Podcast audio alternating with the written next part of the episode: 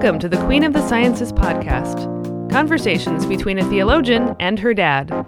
I'm your host, Sarah Hinlicky Wilson. And I am Paul R. Hinlicky. Today on the show, we are going a questing. That's right, we are not seeking out the Holy Grail or the Ark of the Covenant. No, we are going off in quest of the historical Jesus. Sir Hinlicky, tell us, why are we undertaking this quest?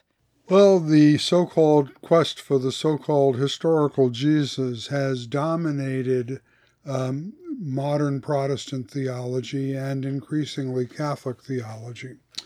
And uh, it's actually, um, you, you, we will show today, it's actually conceived of as an alternative to the tradition of Christian theology, and which makes it significant and important in many ways.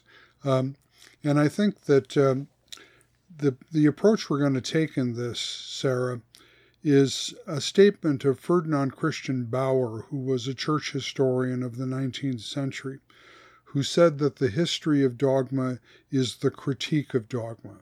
So, in other words, once you know the history of how doctrine developed, uh, you have all the uh, critical perspective on doctrine that you'll ever need. And we're going to kind of flip that insight and say the history of the quest for the historical Jesus is the critique of the quest for the historical Jesus. That's kind of what we're going to try to do today. Nice. So basically, the attempt to recover, uncover historical Jesus has, for all intents and purposes, replaced Christology, and so that is is uh, and that is not an, an innocent or objective or scientific pursuit. It has its own very deep agenda behind it. And that's part of what we're going to try to peel back the quest for the historical quest for the historical Jesus, in a sense. Right. And I think, you know, we noticed in the previous episodes on Howard Thurman and Martin Luther King Jr. the fruitfulness of uh, uh, uh, paying heed to the mission and uh, earthly work of Jesus um, and understanding how it was uh, his uh, enactment and proclamation of the impending uh, reign of God that actually got him into the trouble that ended him up on a Roman stake and required the divine vindication on the third day of the resurrection. Uh, so we, have seen that attention to the earthly Jesus um, is important and theologically important, uh, and how it's important in Howard Thurman and Martin Luther King. Um, but wait a minute, it, you you just said paying attention to the life of the earthly Jesus, but that sounds to me like an internal correction to Christology and saying that a Christology that only talks about a crucified and risen man without talking about who that man was is a faulty Christology. But paying attention to the earthly Jesus as reported by scripture and faith is different from a historical Jesus who is known apart from any of that other stuff, right? Right. I, I think, yes, I think basically that's right, Sarah. Um, uh, but here's the difficulty the tradition of creedal Christianity, when it wants to identify Jesus, only tells us that he is born of a woman under the law and that he was crucified under Pontius Pilate. And so, if your approach uh, to Jesus is strictly defined by those bookend markers of his uh, very Jewish life, right? Um, you can practically bracket out of significance what happened between his birth and his death. And uh, we need to contextualize the creedal tradition uh, formulated itself that way because it was poised against the Gnostic Docetic teaching that Jesus only seemed to be human. Um, or more precisely, that the Jewish Jesus who lived, who came in the flesh, uh, as the first epistle of John puts it. The Gnostic Docetic teaching that Jesus only seemed to be human, uh, or more precisely, that the transcendent spirit who employed him temporarily was a very different being than the Jew Jesus who died on the cross. Yes, so the Creed is speaking against this Gnostic Docetist teaching uh, and it does not need to fill in the blank, uh, though a certain kind of blind spot, I think, was created uh, inadvertently by the creed uh, in the process. Yeah, I have a, a, Pentecostal theologian friend who who said that his main objection to the Apostles' Creed is that it jumps right from incarnation and birth to uh, crucifixion, and he said, "Why why doesn't the creed talk about the fact that Jesus healed or preached or any of the amazing other things he did?" And I was like, "Oh yeah," but you know, I don't, maybe because um, the way our liturgical patterns work, I was always hearing the creed after hearing an excerpt of a gospel story, and overwhelmingly, of course, because you know Jesus death and resurrection starts parts are at the end and hyper focused on holy week and easter nearly every sunday i would hear a story of jesus life that was always set in apposition to the creed that doesn't talk about jesus life. So maybe that's why i never even noticed the lacuna right.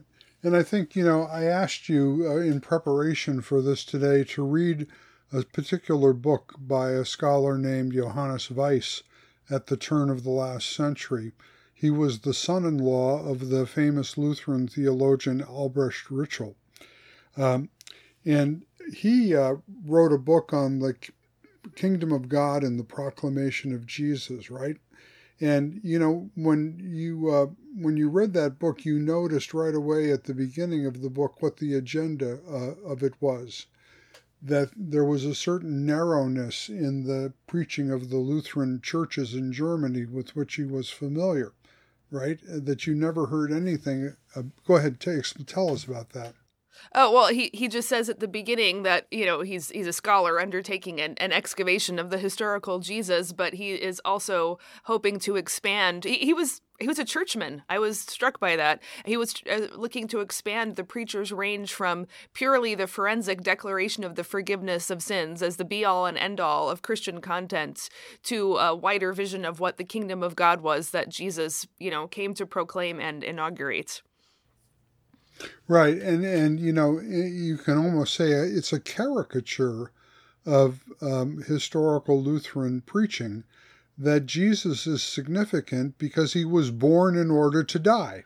And if you get that, you got the you got the whole thing. You got the point, right? right. And that in other words, it was precisely Jesus's proclamation of the reign of God, uh, which we'll talk about when we get to this later on in this podcast, that got him into trouble. And that's if you don't understand that, you don't understand Jesus very well.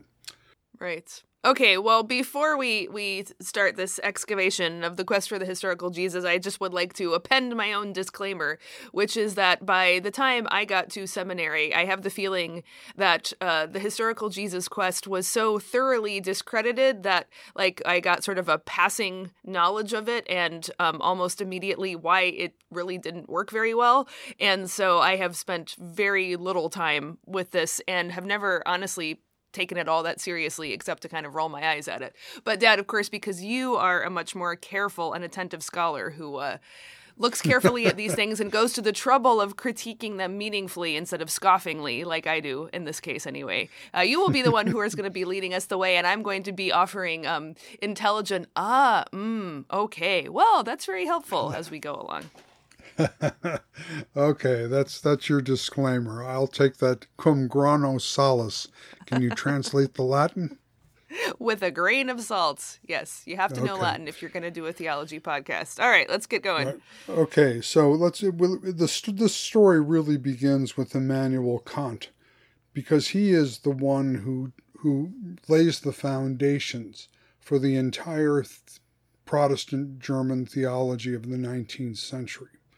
And uh, he wrote several books that are very important in this respect. One of them was a late in life polemic called The Conflict of the Faculties, in which he just assailed the continuing influence of Orthodox Lutheranism on university faculties. And he basically said you are teaching things that cannot be rationally affirmed. You have no business butting in to the sciences, the business of the sciences. And we philosophers have instituted the tribunal of reason. and we will rule in and out anyone's discourse as belonging uh, within a university faculty according to the standards of pure reason that we are devoted to.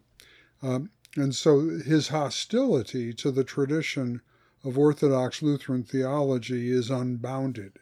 Uh, and undoubtedly, there is some merit in Kant's critique of the imperiousness of traditional theological faculties uh, in the at the um, by the time of the High Enlightenment, which he so represented. Well, it's it's touching how naively hopeful he was about what the tribunal of reason could accomplish, but I suppose the experiment had to be undertaken in order to see how it would fail in the end. Yeah, well, Marx, Nietzsche, and Freud, the masters of suspicion, uh, are the unraveling of the tribunal of reason. But we, we don't need to get into that here. The point here is that his second very influential book is Religion Within the Limits of Reason Alone. Um, and here he had to deal uh, gingerly with the great influence of the historic Christian tradition. And he had to interpret it um, or try to interpret it in a rational way. Um, so, this is how Kant filtered uh, the Christology uh, of the Orthodox Lutheran uh, theology uh, that still dominated Germany at his time. And he basically made an argument like this that, that the reason why the world was created can only be that its purpose is the perfect humanity, a, a, a full moral perfection of humanity. And when this is achieved, happiness will follow in its wake, and this is what is the purpose and therefore the pleasure of God. Uh, in fact, this morally perfect human being is in God from all eternity. The idea of him proceeds from God's being. He is not there for a created thing, but God's only begotten Son, the Logos, through which all things uh, were made and without him nothing in the world was made. You see how he's paraphrasing all of these yeah. biblical Christological themes. In him, in the morally perfect human being, God loved the world, and only in him and through adoption of his disposition can we hope to become children of God. So it's now our duty to elevate ourselves to this ideal of moral perfection the prototype of moral disposition in its in complete purity, and for this the very idea which is presented to us by reason for emulation can give us force, can give us inspiration to do it. And this human being can thus hope to become pleasing to God and thereby blessed, trusting that under similar temptations and afflictions, one would steadfastly cling to the prototype of humanity, uh, the reason for which God created the world. Okay? No, not okay. That it's just. I'm sorry. It's like just to hear it, it, it sounds preposterous. And like as he's talking, as you're reading out this quote, I'm thinking like, where on earth does he get the idea that Jesus is morally perfect if he discards all the Christology? Like I remember one time coming across this um anti-christian polemic from a muslim author and like pointing out all the like immoral and wicked things jesus did in his life. Like he stole a colt uh, you know in order to ride him into jerusalem and then just abandoned him there and you know like various things like this. And um and i just like if if you're going to the gospel looking for a morally perfect person well i guess this this is why we're going to have the historical reconstructors come along and say well maybe the jesus story is really not about a morally perfect person person who's inspiration for us all, but like, you know, some kind of zealot who throws himself against the wheel of history to try to force God's hand to bring in the kingdom, which seems much more actually rational a reading of the Gospels than what Kant just unloaded on us there. well, that's about a century after Kant to, before we get to that point. But the here's the thing, Sarah. If if you are under the sway of the high enlightenment and the philosophy of a figure like Immanuel Kant, the story of the incarnation, the birth, and the story of the resurrection uh, as a response to his death have become utterly incredible and and uns- nonsensical. You can't make any sense out of them. Uh, and so, what's left? And then religion within the r- limits of reason alone imagines that God would have willed to uh, a, a, morally perfected humanity, and that the figure of Jesus can serve as a you know a, a living symbol, a, a prototype of that morally perfected humanity. And in many ways, the entire 19th century quest for the historical Jesus uh, was looking to find this, this ideal prototype historically in Jesus to, to serve as a new foundation for a morally purified faith along Kant's lines. So, the resurrection of the crucified is superfluous in this quest what we're looking for, just as Kant stipulates, is the ideal prototype of moral humanity. And then all the 19th century goes on a quest for that.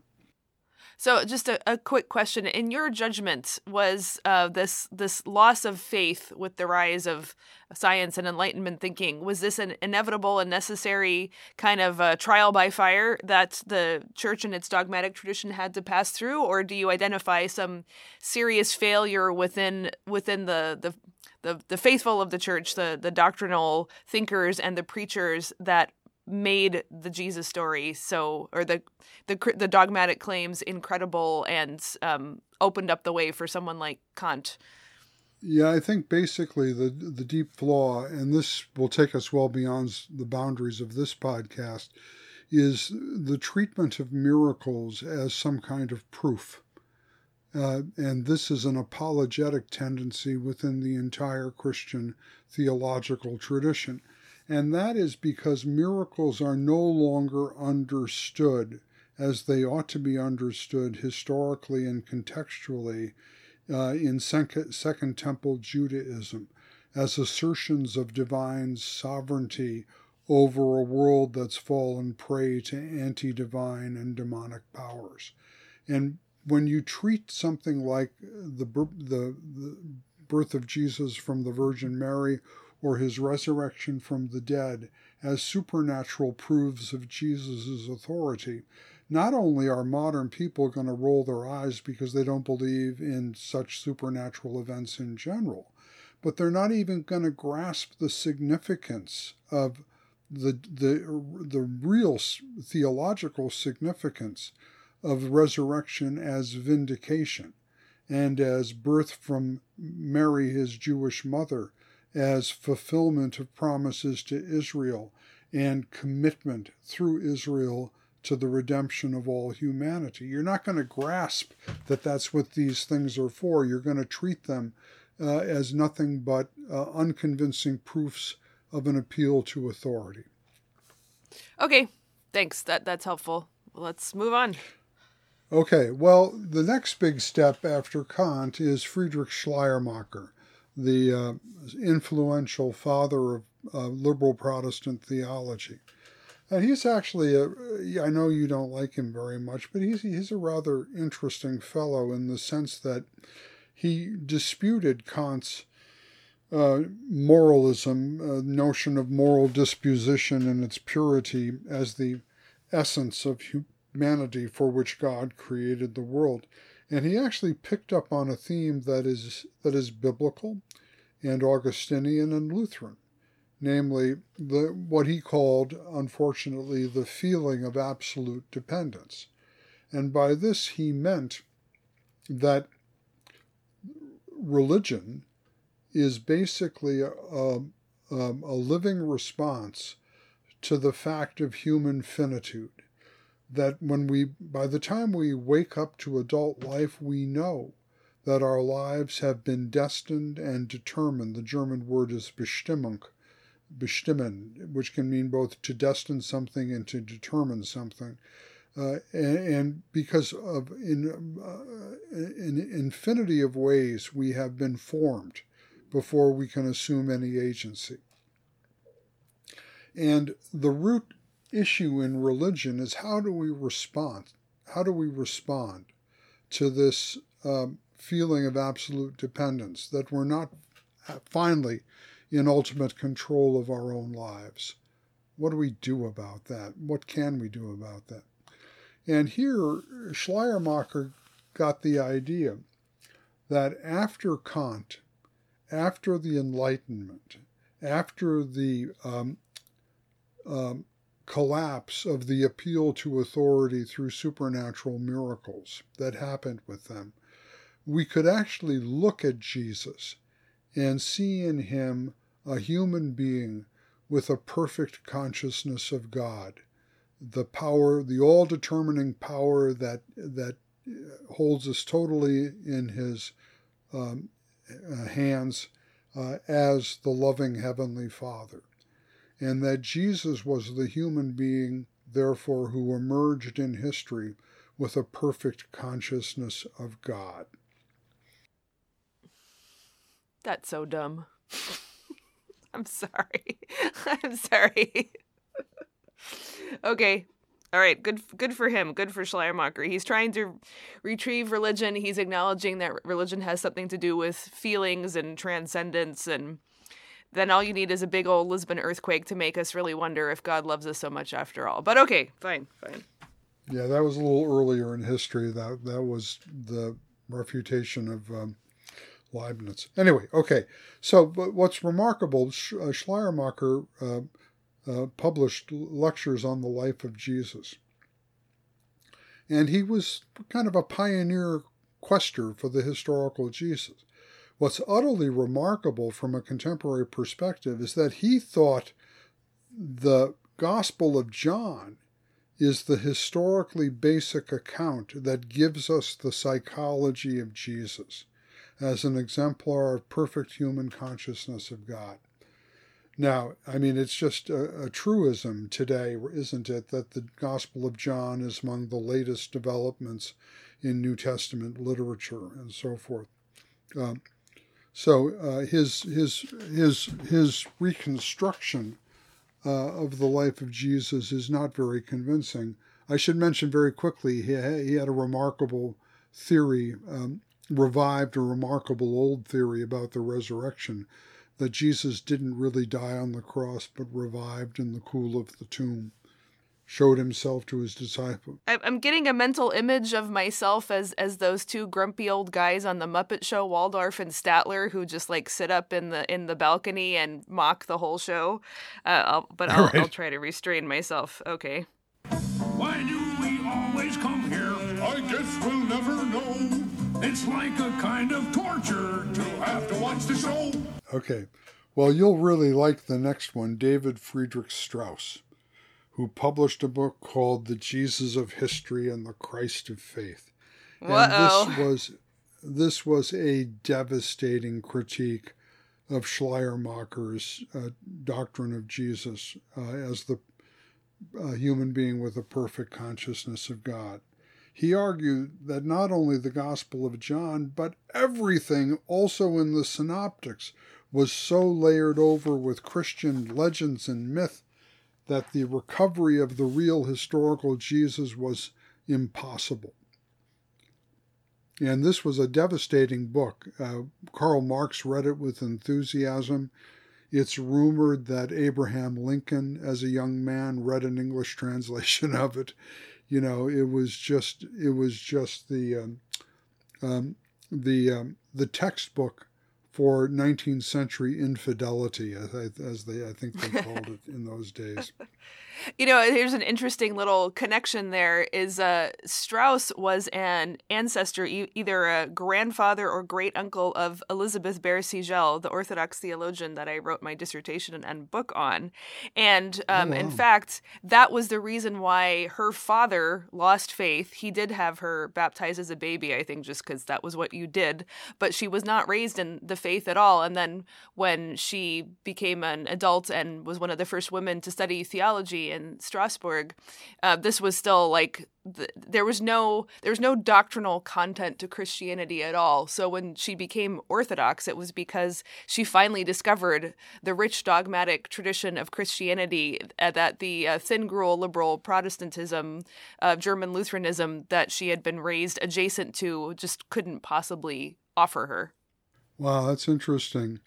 Uh, uh, and I, I, think maybe not a few um, people have followed Behr um, journey uh, out of a desiccated liberal Protestantism into um, something like uh, Roman Catholicism or Eastern Orthodoxy. Yeah, I know when I've when I've talked to uh, Orthodox theologians who are who are like, do you you you study her? But do you feel weird that she left Lutheranism? And it's like the kind of Lutheranism she left is a Lutheranism I have never known firsthand, and what she was lacking, I have not been lacking. So I'm I'm glad you guys got her. She did you a lot of good. No problem. Good, sir. Yes, the Orthodox could use a little bit more of Elisabeth Behr. I agree. Okay. Well, we're going to now, if you're interested in the 19th century lives of Jesus, uh, you can read about them in Albert Schweitzer, writing a century later, uh, at the end of the 19th century, The Quest of the Historical Jesus. Because he goes through like uh, dozens of these biographies of Jesus and analyzes them like an excellent literary critic. And as I mentioned, all of these 19th century lives were trying to refute um, uh, Strauss, no matter whether they were following Kant or Schleiermacher, by re- reconstructing a, a historically plausible biography of Jesus, which meant, of course, that you had to get into the head of Jesus. You had to understand his psychology, his consciousness, his consciousness of God. Um, or of moral duty or something like that. Um, and if you're interested in that, you can you don't have to read all these novels. You can read I, I mean biographies. you can read Schweitzer's description of them, right? Um, and it was a de- Schweitzer's was a devastating work of deconstruction. Um, uh, I'll just a few quotes from the quest of the historical Jesus. It was not only each epoch that found its reflection in Jesus. Each individual created him in accordance with his own character. There is no historical task which so reveals a man's true self as the writing of the life of Jesus. So, what did you actually find in these 19th century lives? You found my favorite Jesus. Jesus as I would like Jesus to be, right? That's that's and he actually shows this in great detail. And why, you know, we stop and think about this for a minute. When you read the Gospels, whether the Synoptics or John, there is zero interest in Jesus's psychology. You mean by that like like his his like inner dialogue or something like that? His or... inner life. Yes, that's what I mean. There's no interest in Jesus's inner life. Uh, nowhere. You, you get no development of his consciousness uh, uh, or of any uh, tensions or dramas going on inside of his head, any decisions or choices that he has to make from his birth to his baptism to the Garden of Gethsemane uh, to his death on the cross. He is portrayed as a man on a mission, totally devoted to his mission. Um, and why he has this mission, why he believes in this mission, how he uh, decides to accept this mission, all of those reflections are absent, which means you have a big blank canvas on which to write, fill in the blanks with the psychology of Jesus.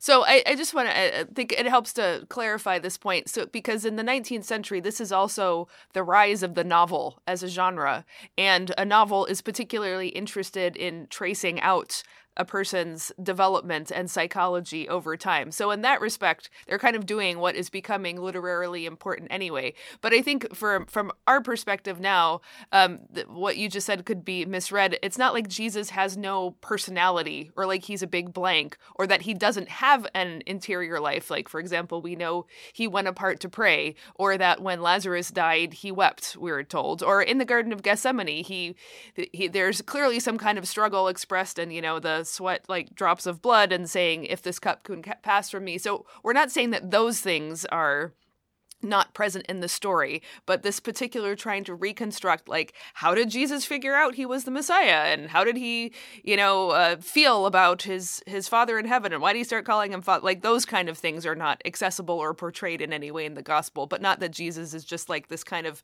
empty superhero. I think if we push the no psychology thing too far, people will just kind of imagine him as a boring Superman and not uh, the distinct person that is actually portrayed in the gospels. Yeah, I guess maybe the. Thank you, Sarah. That's a very helpful clarification. I'm glad you spoke up to that effect. The point is, the Gospels show us Jesus from the outside. They don't right, reveal right. Jesus from the inside. That's good. And that's really they, helpful. And when they don't reveal Jesus from the inside, that's a big blank canvas on which the 19th century questers could write their own scripts. Mm, mm-hmm. Um, and now here's another, uh, you know, after all these years, the more things change, the more they remain the same. Here's another observation Schweitzer made about the quests for the historical Jesus claiming the status of science. He writes For the last 10 years, modern historical theology has more and more adapted itself to the needs of the man in the street.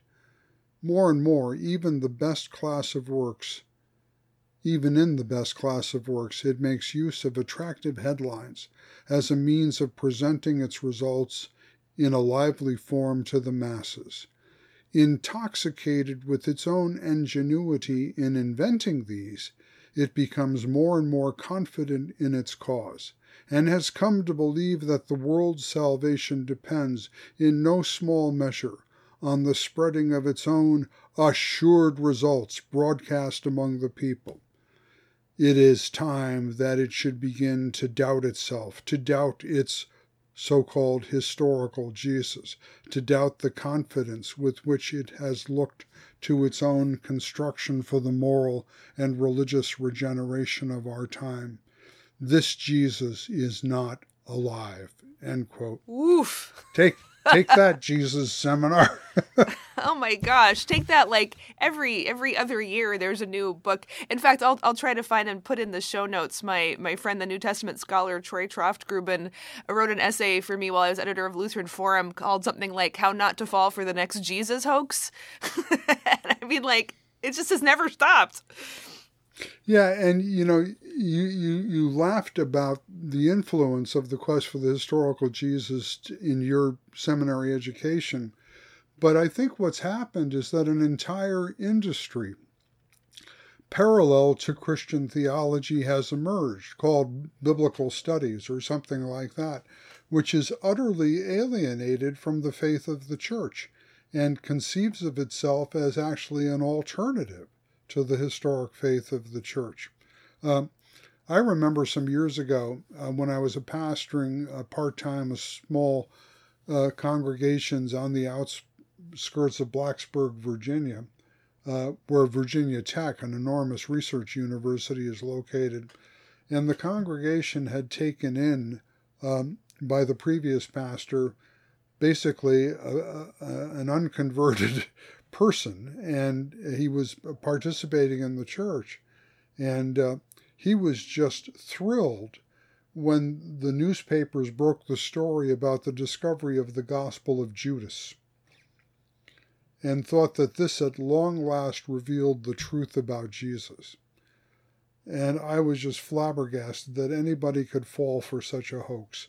And I wrote a letter to the editor of the local paper saying, you know, no serious scholar believes that the Gospel of Judas uh, existed uh, within 200 years of the time of Jesus, and that the whole story is a, a late uh, fabrication um, uh, inspired by Gnostic theology. And he was so deflated. I mean, this, you know, that, that Judas was the true disciple who agreed to betray Jesus in order that he could die and escape from this vale of tears and go back to heaven.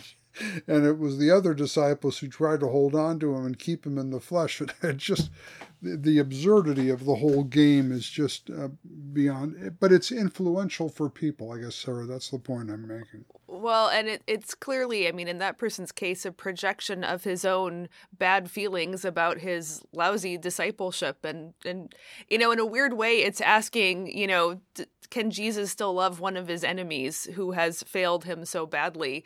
And unfortunately, it's these crappy historical reconstructions or fictions that are, you know, somehow people are hearing some fragment of the gospel in that.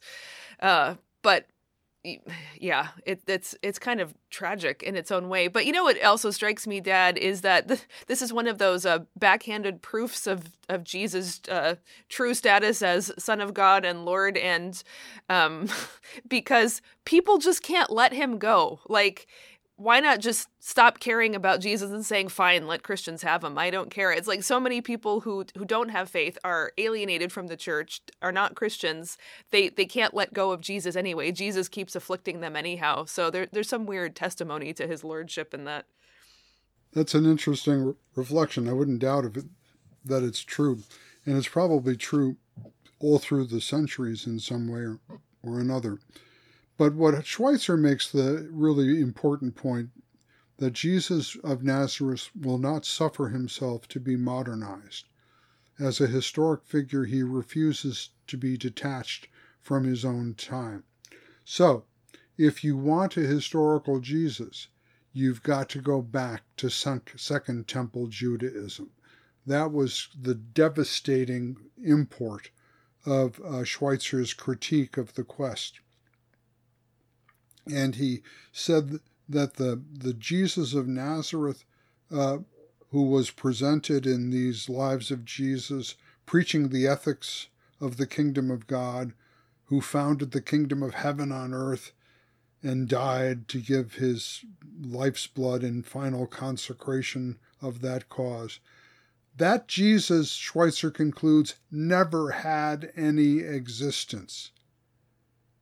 He was a, figure of um, Protestant liberal theology and clothed uh, in these novels, I, I, mean, quests with historical garb.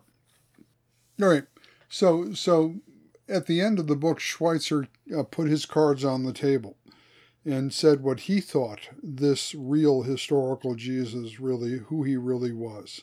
And the totally disturbing discovery that he made was that Jesus was an apocalyptic figure who believed in the miraculous um, nearness of the supernatural kingdom of God breaking in, about to break in. And when his hope in this was disappointed at the end, he, he wrote he famously threw himself against the wheel in a vain attempt to force the kingdom's coming, but instead was crushed by that wheel. So Jesus was, for Schweitzer, an apocalyptic nut who believed in the coming of the kingdom of God miraculously, and when his hope was disappointed, he tried to force it by getting himself killed. Well, honestly, that is more plausible to me than Kant's version of Jesus. I don't, don't, I wouldn't agree with it, but it's more, it's, it's, it's a better one. And he tries then, and this is so typical of the quest for the historical Jesus. It goes back to that ancient Docetist Gnostic separation of the Son of Mary from the Son of God, the Jesus of history from the Christ of faith. Uh, he concluded the book in a very famous passage, which is actually echoed in a hymn in the Lutheran With One Voice hymnal number 678. He comes to us as one unknown. Without a name, as of old by the lakeside, he came to those men who knew him not. He speaks to us the same word, Follow thou me, and sets us to the task which he has to fulfill for our time. He commands, and to those who obey him, whether they be wise or simple. He will reveal himself in the toils, the conflicts, the sufferings which they shall pass through in his fellowship, and as an ineffable mystery, they shall learn in their own experience who he is. Close quote. Thus endeth Schweitzer's The Quest of the Historical Jesus. So it's funny, even even though he concludes Jesus was an apocalyptic nut who was disappointed, he even Schweitzer can't quite get away from Jesus as inspirational figure for us now. Right, and I think that's what we if we looked at a contemporary figure like Marcus Borg, I think we would find something very similar to Schweitzer's conclusion here. But let's not jump ahead of the story. Uh, time is running short on us, and we have other material to work through here, don't you think? Uh, yes. So let me just give one last comment on Schweitzer before we move on. I'm realizing now, or I'm remembering as we're talking, that I did actually read The Quest for the Historical Jesus, probably when I was in seminary or graduate school. And the, the chief thing I remember, you know, besides the kind of comedy of his deconstruction of these novels, I mean, biographies of Jesus, is that, you know, he, he finally concludes it's Jesus' biographies are just a mirror for your own face, and everybody finds themselves in it. And for me, that was just so absolutely devastatingly insightful and true. I think that's why I've never had the slightest interest in historical reconstructions of Jesus ever since because it just uh, even when I, have looked at, at other things like, like Borg for example it's just like it seems so transparently what you think and what you would like Jesus to be. And um, you know there there are some kind of um, I don't know rules for deciding what is more or less likely to be historically accurate. I can see some of the logic behind them but I I just think Schweitzer nailed it and I could never quite figure out why people just didn't say yeah Schweitzer right. Let's just not bother with this anymore. I guess I'm the one who hasn't bothered with it anymore. Well, yeah, I and, I and I think we can say a few things about why the quest has not died and why it's continued to revive. Um, let's just note that in the aftermath of, of Schweitzer, uh, the book I asked you to read by Johannes Weiss um, confirmed or basically confirmed Schweitzer's hypothesis that Jesus, the Jesus of history, was an apocalyptic figure. Uh, and that's not only or chiefly because he expected the uh, kingdom of God to break in supernaturally, but rather, and I think this is the really hugely important point against the whole legacy um, uh, flowing from Immanuel Kant. The, the what he called the antithetical conception of the kingdom of God as opposed to the thetic, thetic, antithetical, thetic conception of the kingdom of God. The thetic conception of the kingdom of God is Immanuel Kant's philosophy, the moral purposes for which God created humanity. The kingdom of God would be when humanity rises up to its moral perfection. Then God will reign when human beings are morally perfect, perfected and he said, and uh, speaking as the son-in-law of Albert Ritschl, uh, he knew what he was talking about because Ritschl was the Lutheran theologian of the 19th century who basically used Kant's philosophy um, as a framework for his um, revisionist Lutheran theology.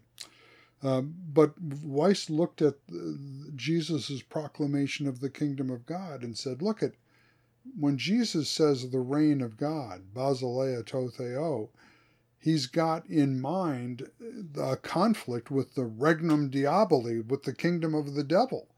And it's an apocalyptic conflict between God and anti divine powers, uh, as we talked about it uh, some time ago in the podcast on powers and principalities.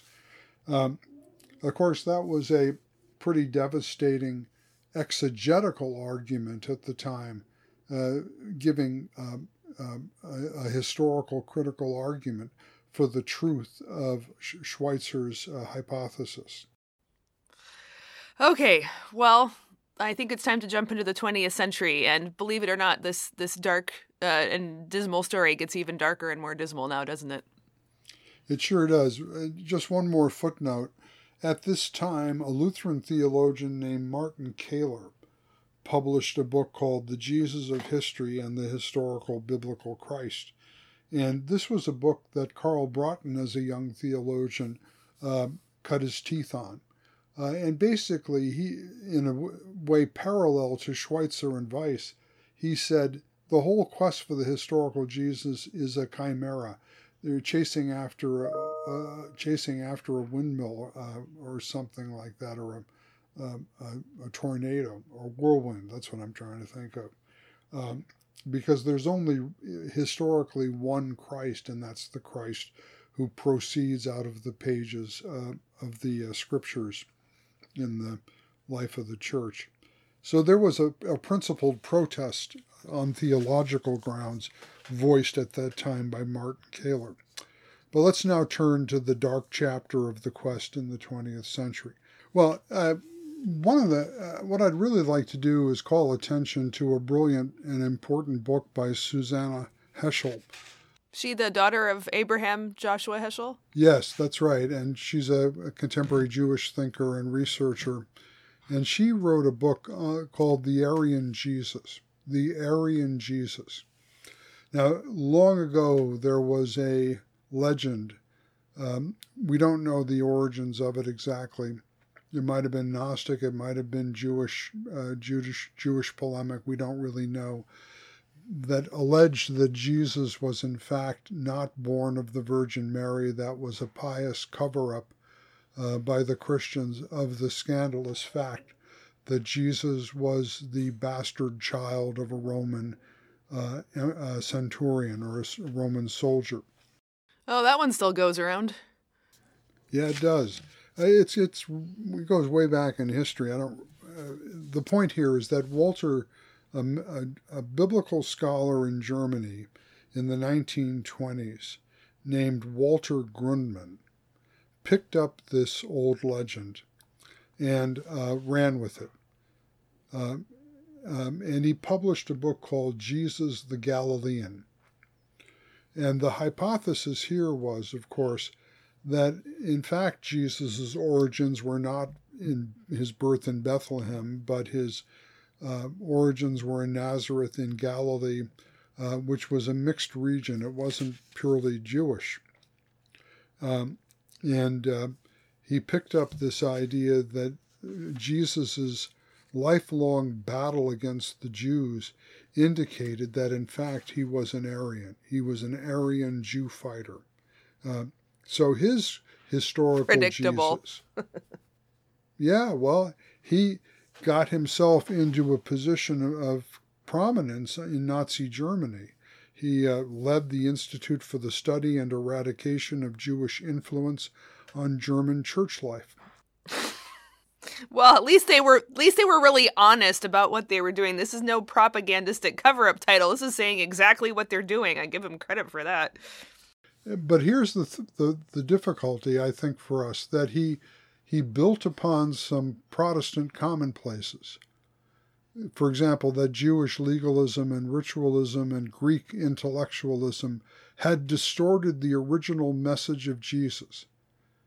That doctrine divides, but action unites uh, that ethical relevance to contemporary social and political struggle, struggles, not metaphysical speculation, helps us today.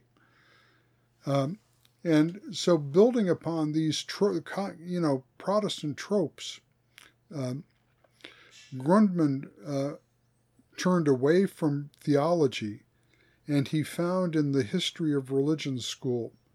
Um, that's a, a, title given to uh, this method of um, uh, what I called earlier contemporary biblical studies, which um, wants to eschew theology, it wants to just uh, jettison the whole project of theology and interpret um, religion purely historically, in historical terms. For example, contemporary uh, Marcus Borg uh, relies heavily on what he calls religious studies scholarship, which is kind of a descendant from the history of religion school at the time of Walter Grundmann. Okay, so um, this is how um, Heschel describes Walter Grundmann's so called historical Jesus. She writes The Galilean Jesus argument entered the work of university theologians in the 1920s and 30s who were rejecting supernatural miracles and established Christian dogma in favor of a historical approach to scriptures. And many were influenced by the methods of the history of religion school. As historians, they rejected the binding nature of church doctrine and viewed texts as products of cultural and religious beliefs of their era. The canonicity of texts was irrelevant to their weight as historical evidence for the circumstances of Christianity's origins. So, that to this day marks this methodological divergence between uh, someone like uh, Martin Kähler, who's saying, uh, from within the world of Christian theology, there's really only one Jesus, the historic biblical Christ. The Son of Mary is the Son of God. The Son of God is the Son of Mary. Uh, you can't separate a Jesus of history from the Christ of faith. And that is a hermeneutical uh, prius, it's, it's a hermeneutical axiom. And if you try uh, to s- step out of that, you're going to uh, your your framework uh, in the history of religion's approach is going to pull apart what is indissolubly knit together in the sources. Okay? You know, I'm struck by the parallel to the you know early or first millennium Christological battles over the one person and two natures of Christ and Christologies that are, are very big on keeping the two natures compartmentalized. And, um, you know, and as, as we've learned from Luther's Christological um, focus, to start from the one person uh, rather, uh, and from fr- out of the one person, you can talk about the, the two natures, the divinity and the humanity, and what a different kind of result that is than having two uh, completely alienated natures and then trying to squash them into a tertium quid. Very good. Excellent. I think that's exactly spot on.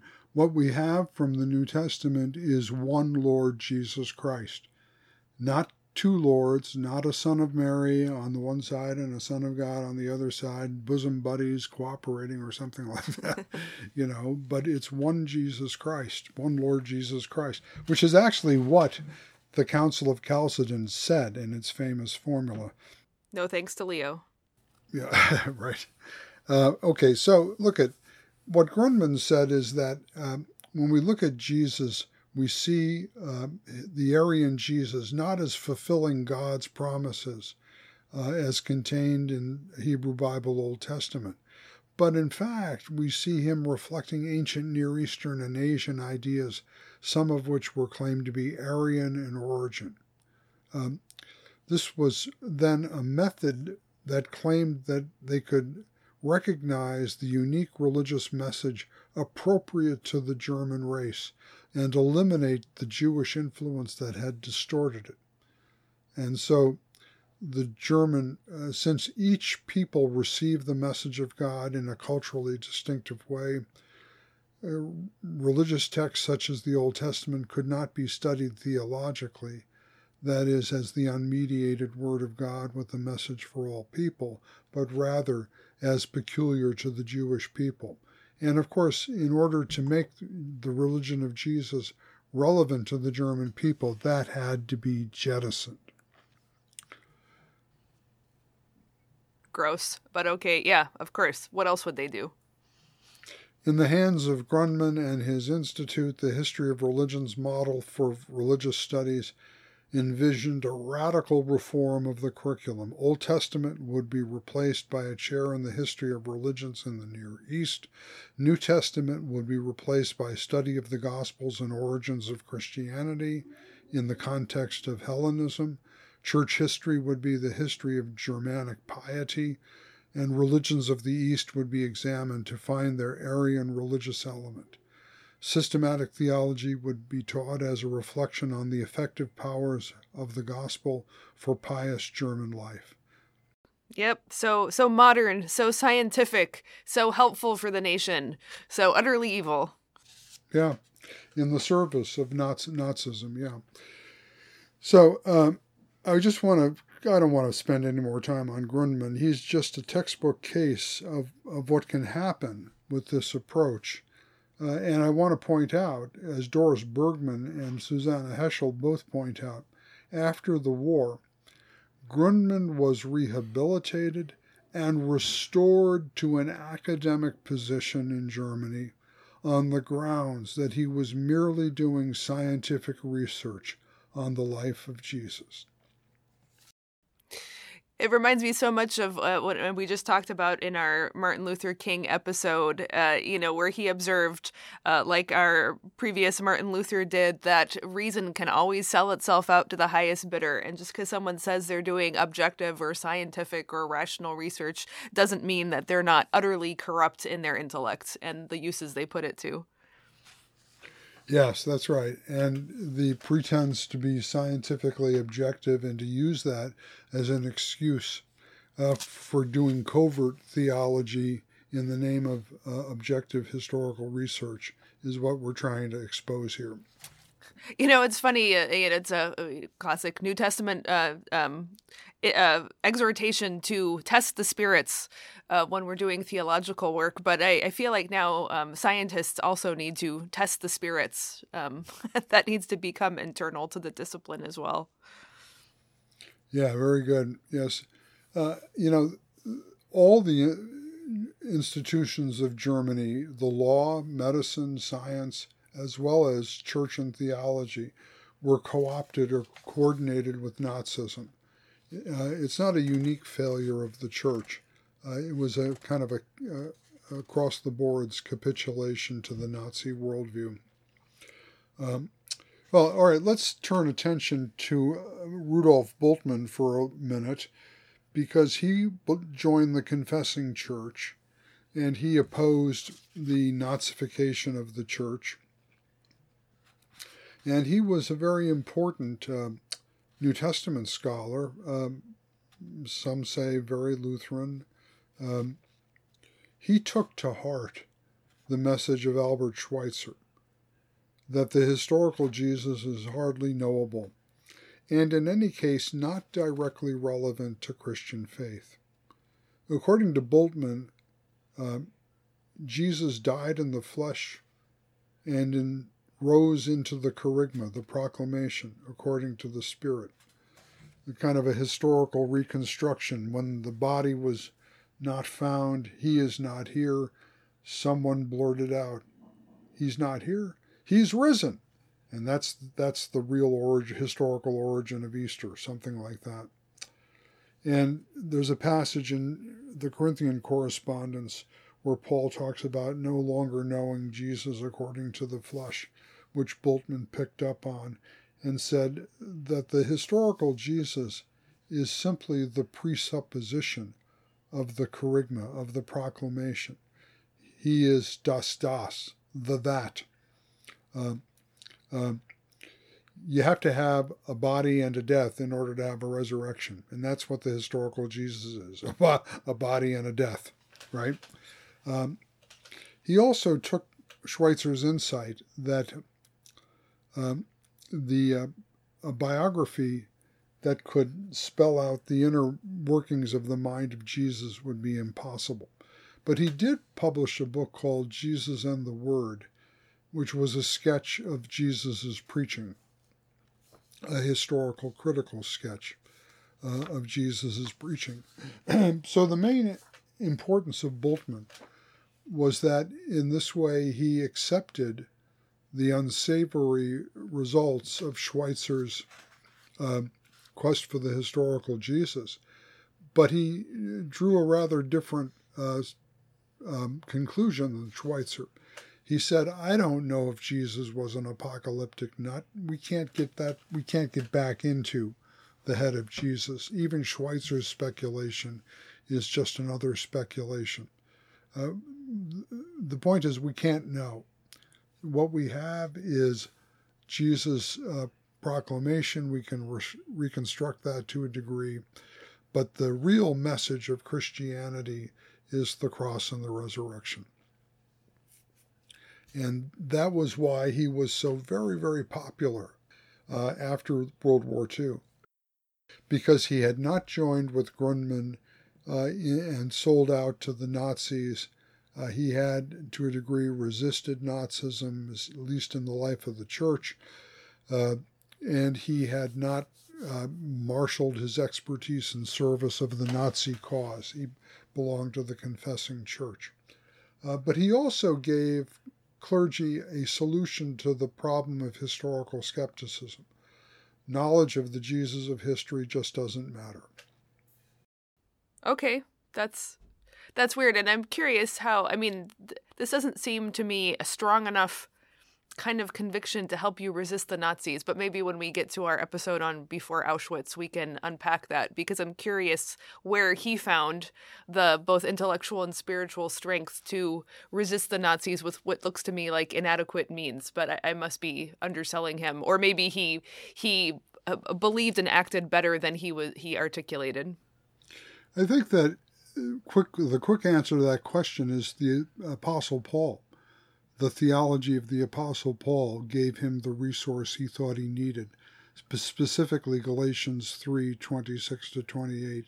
In Christ there's neither Greek nor Jew, slave nor free, no male and female, uh, but all are one in Christ. And he saw that the imposition of the Aryan clause, uh, the law outlawing uh, Jews uh, to be employed in the church, as a violation of the very nature of the church, according to Galatians 3.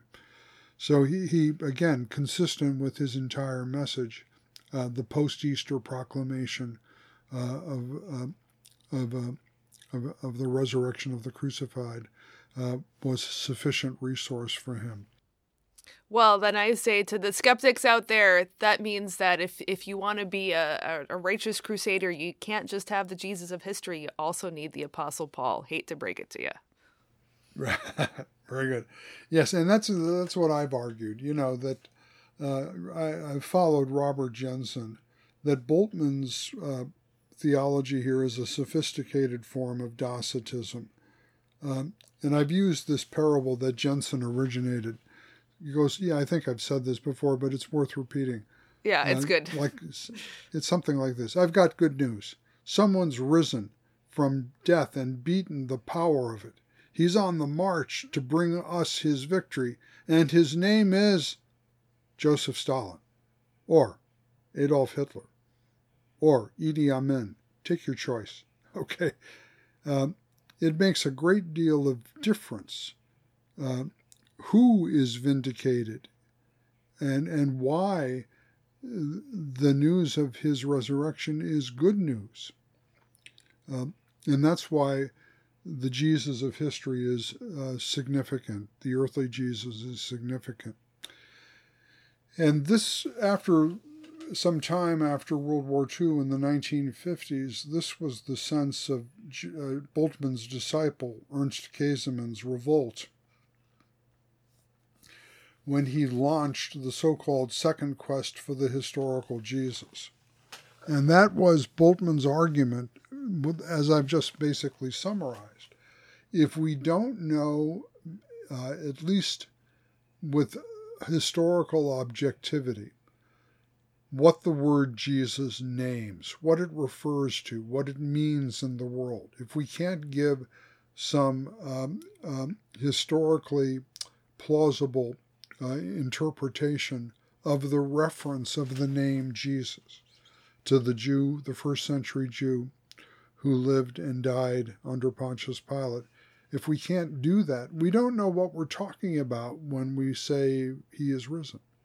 And so notice, this is not an apologetic quest uh, than to found faith on a so called historical Jesus. This is rather a churchly dogmatic quest to give sense to the Easter proclamation He is not here, He is risen. It is Jesus uh, who was obedient unto death, even death upon a cross, that is now highly exalted, and so forth. So, Käsemann said, given the standard academic methods of history, what can we with strong probability say about the message, of the person, and the death of Jesus? That was the so called second quest for the historical Jesus. And the best fruit of that is Gunter Bornkamm's book, Jesus of Nazareth. I remember seeing that on your shelf when I was a little kid. But you never picked it up and read it? It was heavier than I was. it's actually uh, a pretty succinct book. It's not all that long. Anyway, you know, and basically, you know, what all of these this the scholarship said was that it did not take the divinity or the deity of Christ as a presupposition, because in any case, historical scholarship cannot demonstrate or you cannot affirm or deny a claim to a human being's deity. So, within the limits of standard academic methods of history, it looked at Jesus as a human being of his time and place, according to the evidence that could be uh, uh, reasonably reasonably drawn from the records that we have. And the records are all basically written from the perspective of Easter faith in, G- in Jesus. So there had to be some kind of filtering. How, how do we how do we how do we filter out the uh, post Easter faith of the early Christians and see if we can you know d- distill as it were uh, the Jesus before his death and and as the Christians claim his resurrection.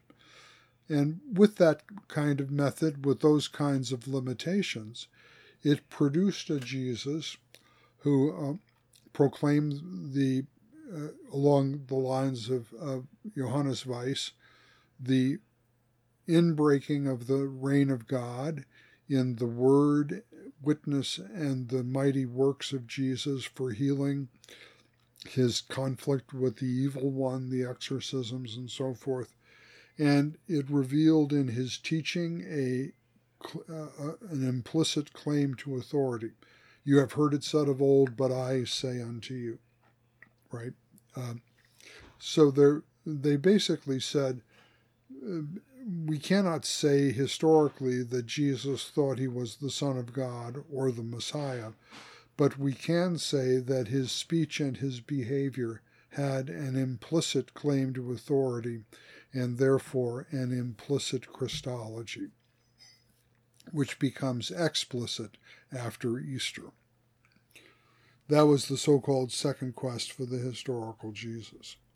And how, how plausible do you find those claims to be able to, to a certain extent, remove the filter of apostolic faith and get back to some sort of core that history, historical standards can more or less verify or confirm? Yeah, uh, again, it's not, I want to stress this, it's not an apologetic attempt to um, to uh, found Christian faith on a historical Jesus. Um, it's not that. That would be the 19th century quest. It's rather a good faith and conscientious, intellectually conscientious, given how we do history, uh, history of the Napoleonic Wars, history of uh, the American settlement of, of the continent, of the African slave trade, given how we do history with those kind of methods, conscientiously, what can we with good probability say about who Jesus was and what his message was? Um, and I think if you bear strongly in mind those uh, caveats, that this is, you know, this this is the method with which you're working I think that uh, something like Gunter Bornkamm's Jesus of Nazareth is a very good book and well worth reading. Um, uh, uh, and again, it doesn't exclude anything else in the New Testament. It just says, this is what we can say as modern people, scholars of good conscience, working within the parameters that we have. But now here, you know, you, you you're kind of pushing a button here because there is a sore spot here. There is there is a a problematic point, and it was something that was called the criterion of dissimilarity. How do you how do you ascertain a, a, a statement or a deed of Jesus uh, um, uh, as highly likely, highly probable to be authentic to the pre Easter Jesus of history. And that criterion of dissimilarity ruled out anything familiar from number one, contemporary Judaism, or number two, post Easter Christianity. Anything familiar from those sources must, in principle, be set aside if you're going to talk about with strong probability uh, about the historical Jesus. And as I've argued, this produced, in essence, the, the this method of the criterion of dissimilarity uh, produced the distilled essence of Jesus rather than the Jesus of Second Temple Judaism in the first century.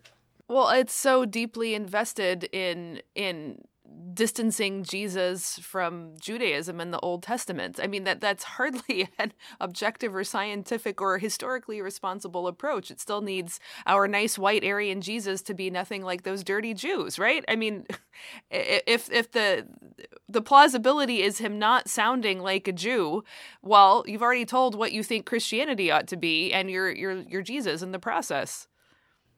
Yeah, I, I totally agree with that, and I think that's one of the the flaws in the so-called second quest.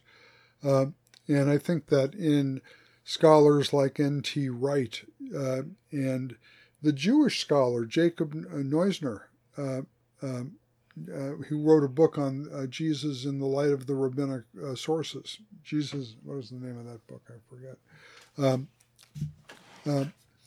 um, of course, Jesus was a Jew of the first century, and and uh, what is, and also this Jew of the first century somehow is related to the post Easter faith of Christians in him as, in fact, the divinely vindicated uh, Son of God.